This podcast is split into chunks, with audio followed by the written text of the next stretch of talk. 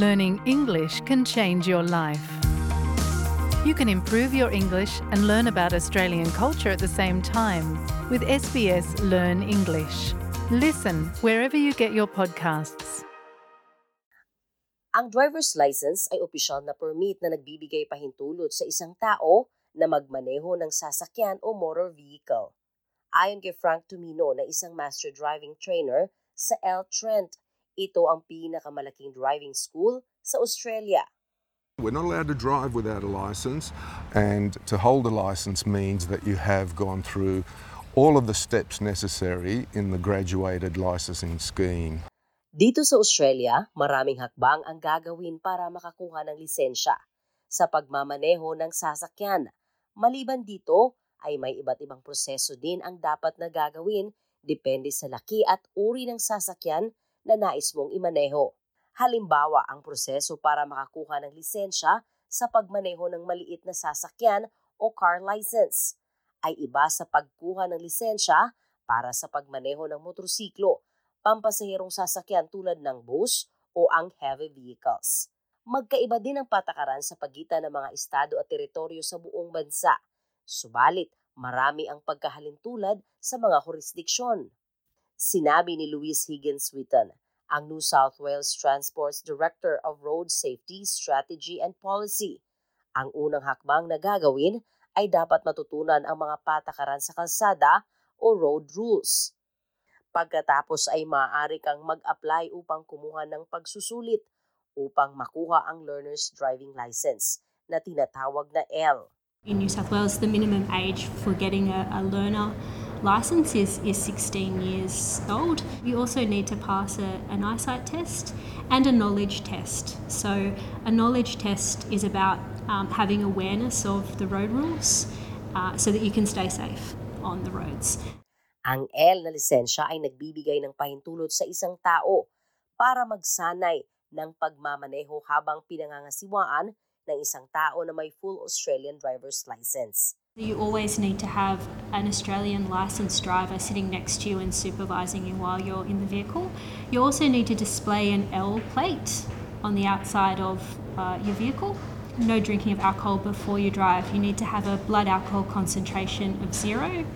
Uh, and there are also other rules and requirements that can apply, including uh, speed limits, um, and mobile phone use is banned when you're uh, on your Ls. Dagdag ni Tumino, ang mga may hawak ng learner driver's license o L ay dapat manatili sa ganitong lisensya ng specific na panahon, depende sa kanilang edad. Bago naman sila makapagmaneho ng mag-isa, ay dapat ipasa nila ang practical driving test para makakuha ng provisional o probationary license o mas kilalang P. You can buy some driving lessons and make sure that a professional trainer takes you through the most important aspects of building a solid foundation, learning the correct driving techniques, and building on that foundation. Dapat i-convert ng mga migrants ang kanilang lisensya mula sa ibang bansa sa isang Australian driver's license para legal na makapagmaneho. Pero paalala ni Louis Higgins Witten na ang proseso ay naiba depende sa mga listahan ng mga kadahilanan.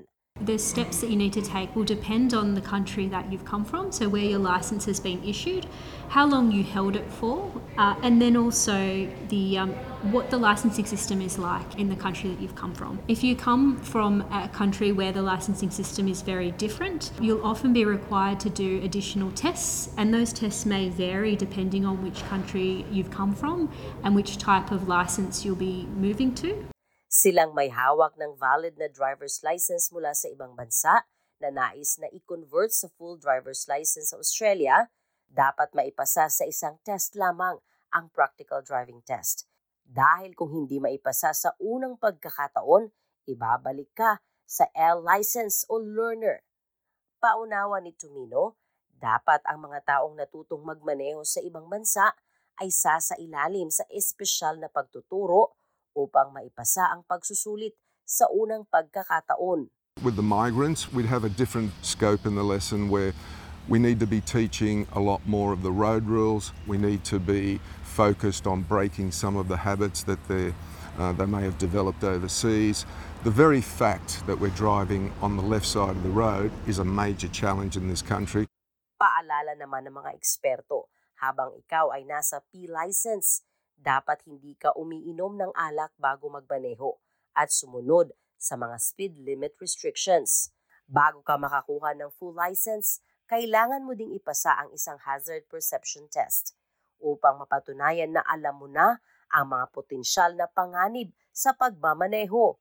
Bagamat lumuluwag na ang ilang paghihigpit kapag full license ka na, dapat mo pa ring sundin ang lahat ng mga patakaran sa kalsada o road rules.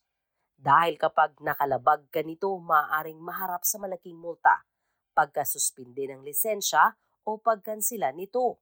We are a very heavily regulated country. There are heavy penalties for speeding, for driving under the influence.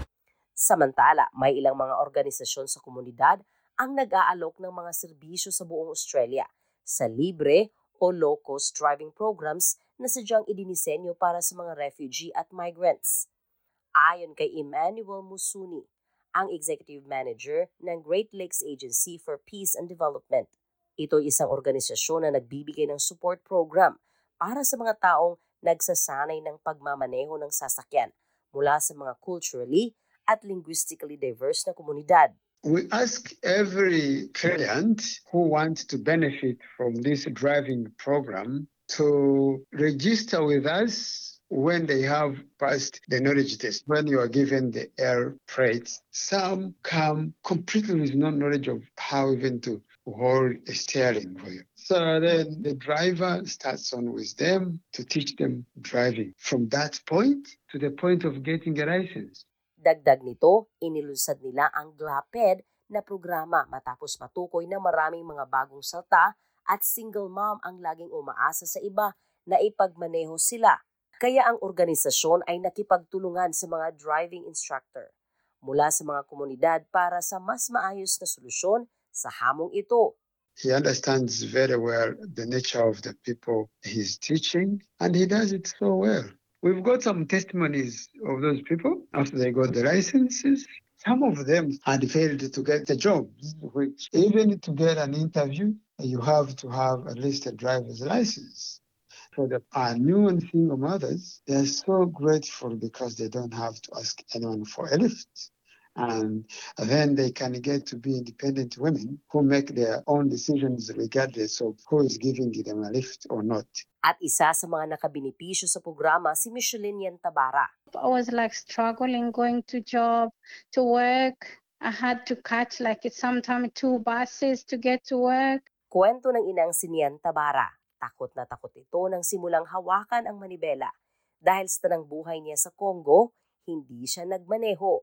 Laking tulong daw ang ginawa ng GLAPED kung saan ang kanyang instructor ay kapareho ng kanyang pinagmulan na nakatulong para mabuo ang kumpiyansa sa sarili at magmaneho.